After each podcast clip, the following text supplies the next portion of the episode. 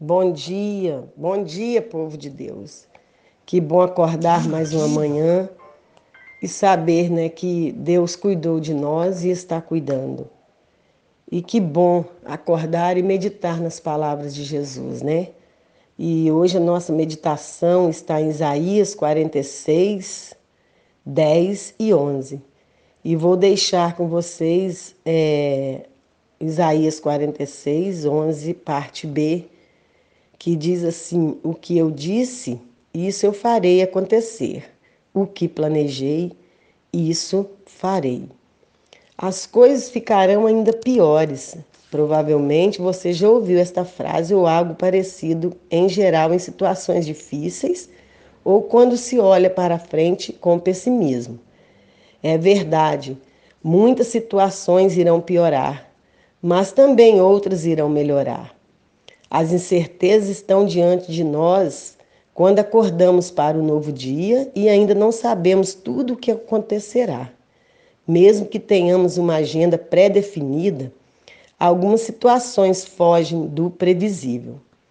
Contudo, quero chamar sua atenção e convidá-lo a voltar-se para as palavras de Deus.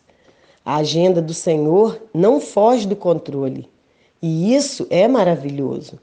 Se você olhar para a história desde o Gênesis, perceberá como a ação de Deus é exatamente como ele mesmo revelou em sua palavra. Saber que ele tem ciência de todas as circunstâncias e as governa segundo a sua vontade é muito animador. Não estamos jogados ao acaso neste mundo, lutando contra as intempéries da vida, pois há um Deus que desde o início cuida de nós e já sabe de toda a trajetória até o fim.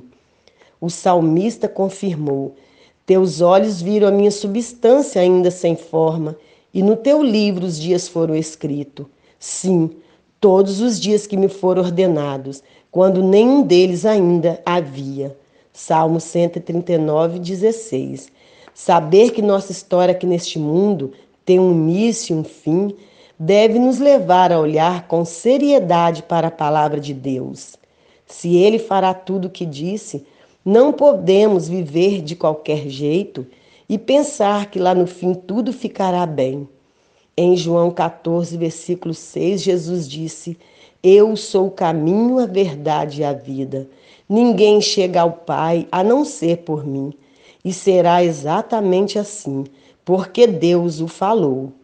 Não se chega ao Senhor por atalho, mas somente por Jesus. Se você vive em seus próprios caminhos, as coisas com certeza irão piorar. Mas se está vivendo nesse caminho chamado Jesus, nem as imprevisibilidades da vida pode lhe tirar a alegria do futuro. Nesse mundo, tudo passa, mas a palavra de Deus permanece sempre a mesma e se cumprirá. Tenhamos todos um bom dia e não deixemos Jesus para depois.